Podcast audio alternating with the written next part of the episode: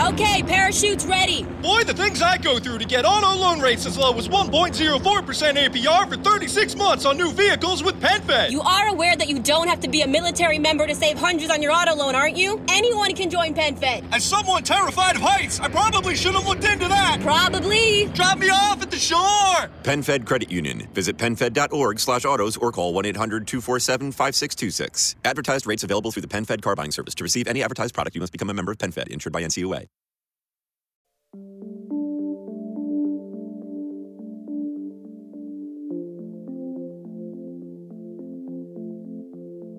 Buongiorno, buongiorno a tutti, siamo qui con uh, Gianluca Ruggeri, eh, ricercatore dell'Università dell'Insubria e vicepresidente di Ennostra, e con Walter Ganapini, ex presidente di Greenpeace Italia, per affrontare un tema che in questo momento è al centro del dibattito, il tema del, dell'energia, in particolare del nucleare.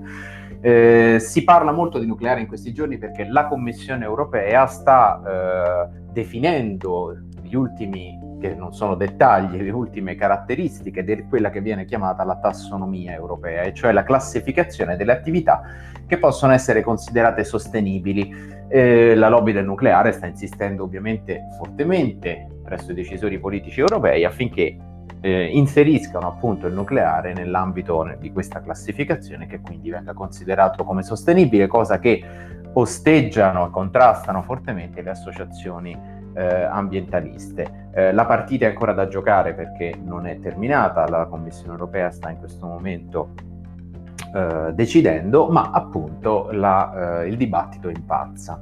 E eh, io comincerei proprio con Gianluca Ruggeri eh, chiedendo, ponendogli una domanda che è una delle grandi questioni di, di, dibattito tra i pro-nuclearisti e i eh, contrari al nucleare, e cioè la capacità effettiva delle rinnovabili, delle fonti rinnovabili, di rappresentare un'alternativa ai sistemi attuali di produzione di energia. C'è chi sostiene infatti che le energie rinnovabili non siano sufficienti, non, siano, non bastino, tutta l'energia che viene prodotta dalle energie rinnovabili non basti a soddisfare la domanda complessiva. È vero?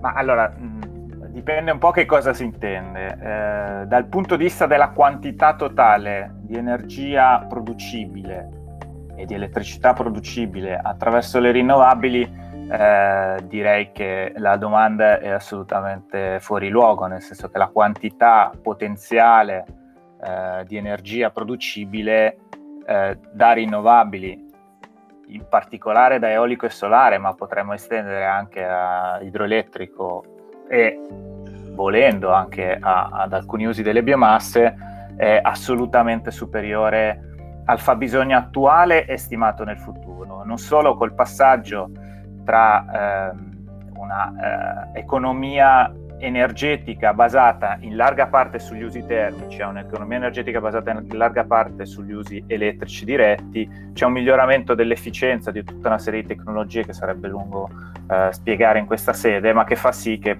la domanda totale può diminuire a parità di servizio reso e quindi questo favorisce ulteriormente.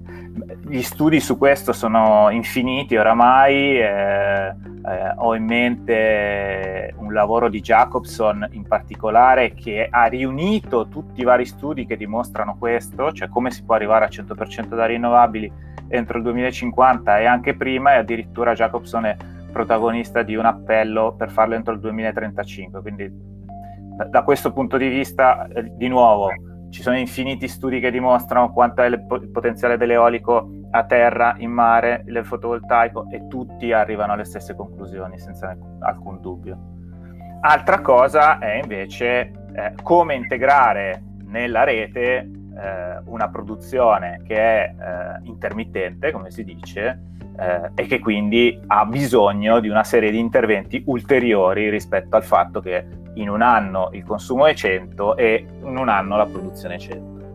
Walter Ganapini, eh, è stato sottolineato in uh, varie occasioni il fatto che eh, queste energie rinnovabili hanno il problema di essere eh, più inquinanti a quanto pare rispetto al nucleare perché il nucleare emette zero o quasi zero eh, biossido di carbonio, ma eh, qual è il reale impatto del nucleare tenendo conto del ciclo complessivo del, del, della filiera? Insomma?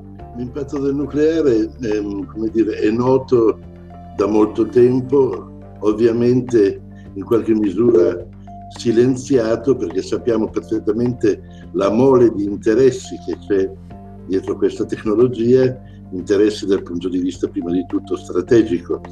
Non bisogna mai dimenticare che il nucleare francese viene promosso con forza da De Gaulle a supporto dell'idea della grandeur de France perché eh, dal, è dal nucleare civile che si ricava il plutonio per fare la bomba atomica, che era lo scopo fondamentale, cioè fare sedere la Francia al tavolo dei detentori di quella tecnologia. Gli, gli, impatti del nucleare sono purtroppo, io sono contrario ad ogni forma dire, di allarmismo catastrofistico, ma comunque la, la cosa base è che il nucleare ha un problema strutturale a tutt'oggi irrisolto che è il destino delle scorie. Io sono stato per tre anni, quando ho presieduto l'Agenzia Nazionale per l'Ambiente, eh, autorità nazionale di sicurezza nucleare. Ho lavorato con i migliori, molti dei quali purtroppo non ci sono più, a partire dall'ingegner Mezzanotte, Roberto Mezzanotte.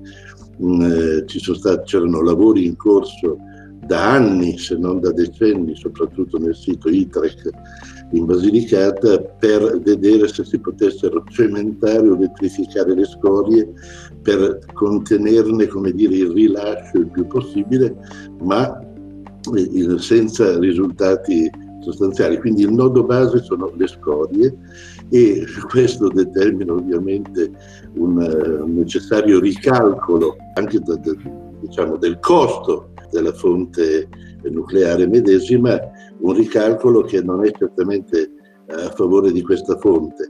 Grazie Walter Ganapini, tra l'altro uh, in Francia in particolare c'è un sito di scontoccaggio a Le Hague e anche qui oltre ad essere quasi saturo, vado a memoria, credo che attorno al 7% rimanga di possibilità di stoccare, eh, soltanto una piccolissima percentuale viene in questo momento riciclata. Gianluca Ruggeri, è vero che le rinnovabili sono convenienti soltanto per gli incentivi e che altrimenti non si reggono, non camminano con le proprie gambe?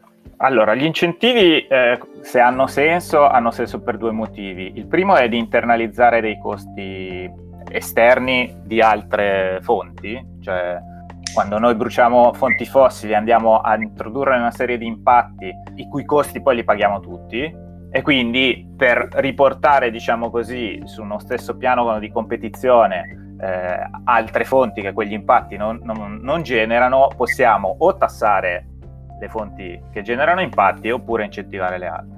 Il secondo motivo per introdurre gli incentivi è quello di arrivare a una riduzione dei costi di produzione, quindi tu parti con una tecnologia che esce dal laboratorio, ha un mercato molto piccolo e quindi ha dei costi eh, molto elevati, la incentivi per un po' di tempo e dopo un po' di tempo questi costi si sono ridotti ed è quello che è successo per la, appunto, le, le, rinnovabili che dicevamo prima, cioè l'eolico in particolare e il fotovoltaico in particolare che negli ultimi anni hanno ridotto i loro costi in maniera estremamente significativa e, eh, e continuano a farlo. Mm, è una corsa verso il basso dei costi che continua a, a, a a essere sotto gli occhi di, di, tutti quelli che fanno questo tipo di valutazione. Um, e non parlo solo di eh, agenzie internazionali o di associazioni ambientaliste, ma parlo anche delle rilevazioni che per esempio fanno le banche che finanziano poi gli interventi e quindi hanno davanti tanti diversi scenari, così come parlo dei risultati delle aste. In molti paesi eh, la produzione da rinnovabile viene assegnata con delle aste, eh, quindi chi offre di meno sostanzialmente, chi offre l'elettricità al costo più basso può realizzare l'impianto. Ecco, negli ultimi anni i prezzi a cui vengono assegnate queste aste sono crollati e sono assolutamente oggi in linea con i costi di produzione delle fonti fossili, per non parlare del nucleare che eh, per i nuovi impianti è assolutamente eh, fuori misura, cioè molto superiore faccio solo un esempio, ma eh, l'impianto in costruzione nel Regno Unito eh, a Hinkley Point, il terzo reattore, eh, ha, un, cost- ha un, un, incentivo eh, che è praticamente il doppio rispetto a quanto viene oggi assegnato agli impianti eolici nel Regno Unito, giusto per dare un ordine di grandezza. Poche fonti al mondo sono più sussidiate del nucleare per i motivi strategici che richiamavo prima. La famosa austerità dei primi 70, la crisi energetica da allora, è sempre di più letta dagli economisti delle fonti di energia come non approssimarsi del picco famoso della, dire, della gaussiana domanda offerta di una fonte, ma rispetto al petrolio, ma eh, venne in, eh, interpretata già allora ed oggi sempre di più come un'operazione di marketing dei fossili perché i, i, giacimenti di sali uraniferi, soprattutto in, in, Africa, erano già allora sempre di più di proprietà dei detentori delle altre fonti fossili, quindi carbone, petrolio e gas naturale, e in qualche misura quella, quella crisi più o meno indotta serviva a rendere maggiormente redditivo quell'investimento per mettere in moto sostanzialmente investimenti anche sulla fonte nucleare medesima. Oltre a ciò, sempre nel campo dei costi, mh, mm, che è del tutto evidente, eh, giustamente Ruggeri ha citato il caso inglese, ma teniamo presente il caso finlandese dove da anni è in costruzione un reattore Areva e che eh, ha visto triplicare i tempi di esecuzione più che raddoppiare i costi di realizzazione dell'impianto medesimo, ma al di là di questo, eh, dicevo i mancati costi, quando è che in Italia cominciamo a interrogarci eh, sulla convenienza o meno del nucleare? Eh, accade dopo Three Mile Island, ed ripeto, ero con Umberto Colombi in Enea, Enea, che era l'ex Comitato Nazionale per l'Energia Nucleare, che aveva le migliori teste italiane. Noi abbiamo avuto veramente una grandissima scuola in materia di nucleare. La preoccupazione nacque dal fatto che eh, analizzammo il versante assicurazioni e quello che, come dire, mise in estrema agitazione Umberto all'epoca, Colombo, fu che eh, venimmo a sapere che Caorso era assicurata com, per, come massimo incidente prevedibile per allora 70 miliardi di vecchie lire, cioè nulla. Grazie Walter Ganapini è stato citato il chiluoto che tra l'altro ha dei costi appunto secondo la francese Orano ex Areva superiori ormai al prezzo di vendita quindi eh, si costruisce di fatto in perdita e eh, casi, un altro caso di grandi eh, di grandi ritardi e di grandi difficoltà è quello di Flamanville nel nord della Francia, anche lì ci sono grandi difficoltà in questo momento nella costruzione. Un'obiezione che viene posta però eh, è il fatto che incidenti gravi siano in realtà occorsi, in particolare quello di Chernobyl e di Fukushima, nel primo caso soprattutto per un eh, errore umano e nel secondo caso per una con- con- concomitanza di concause che hanno portato a un evento straordinario e sostanzialmente irripetibile. Eh, è vero, io personalmente ho intervistato un uh, dirigente della SN, l'autorità per la security nucleare francese in passato e eh, gli feci una domanda alla fine dell'intervista, chiesi ma lei comprerebbe una casa vicino ad un rettore nucleare francese? Paese, visto che loro li, li vanno a controllare sistematicamente, il monitoraggio viene effettuato continuamente su tutti, lui si mise a ridere, io obiettai che non mi aveva risposto alla domanda e lui rispose cosa, volete, che, cosa vuole che io le dica? Uh, un collega l'ha fatto, un collega ha comprato la casa vicino a un rettore nucleare. Ecco, eh, um, esiste effettivamente una uh, eccezionalità nelle in questi incidenti o in realtà di incidenti magari minori ne esistono molti di più e soltanto finiscono meno sui giornali? Dal punto di vista degli incidenti, richiamare come eventi irripetibili e casuali in fila Three Mile Island, Chernobyl e um, Fukushima è un'ulteriore presa di posizione leggera, nel senso che di incidenti comparabili dal punto di vista degli impatti sulla salute delle popolazioni, ne, sono, ne abbiamo registrato solo nel campo delle, degli insediamenti legati alla petrochimica e ai derivati del, dell'industria chimica, mi riferisco in particolare a Bhopal piuttosto che ad altri incidenti estremamente importanti. Anche per la, lo scopo militare della tecnologia non vi è dubbio che eh, nel campo dell'ingegneria nucleare si sono fatti lavori eh, molto importanti. La nozione di albero del rischio nasce eh, come metodologia proprio relativamente alla valutazione in progress di come venisse applicata la tecnologia del nucleare.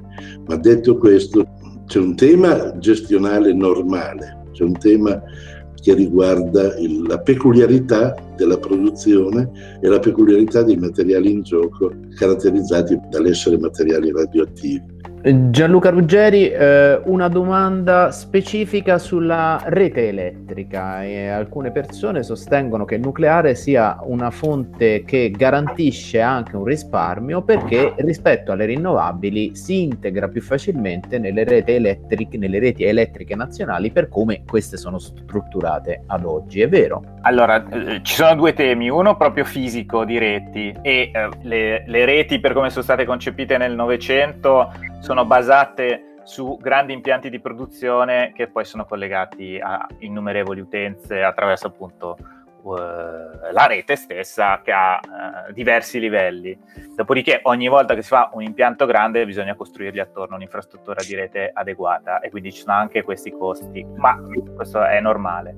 L'altra cosa è eh, l'integrazione eh, temporale della produzione in modo tale che sia contemporanea al consumo, questo è, è, un tema critico nel campo dell'elettricità, nel senso che deve essere eh, assicurato un equilibrio costante a livello di secondi per alcuni eh, elementi o anche sotto il secondo per alcuni elementi di eh, equilibrio di frequenza, poi l'equilibrio eh, momento per momento in tutta la giornata, in tutto l'anno. E allora ovviamente ci sono delle fonti come tipicamente quelle fossili che eh, vengono utilizzate in impianti che hanno la possibilità di aumentare o diminuire la potenza a seconda delle esigenze della, eh, della rete. No?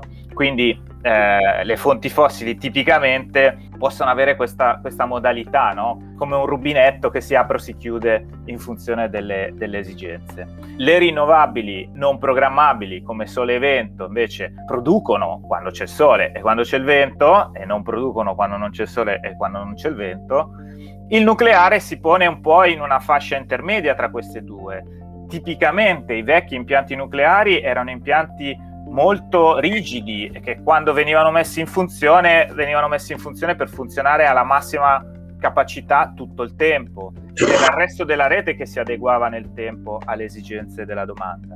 Più recentemente sono stati introdotti dei meccanismi di controllo su alcuni impianti che consentono di aumentare o diminuire la potenza in tempi relativamente limitati. Ma questo ha un impatto poi sui costi nel senso che se io faccio una valutazione sui costi di produzione del kilowattora da nucleare, pensando che sia quell'impianto in funzione sempre al 100% della sua potenzialità, ovviamente otterrò dei risultati.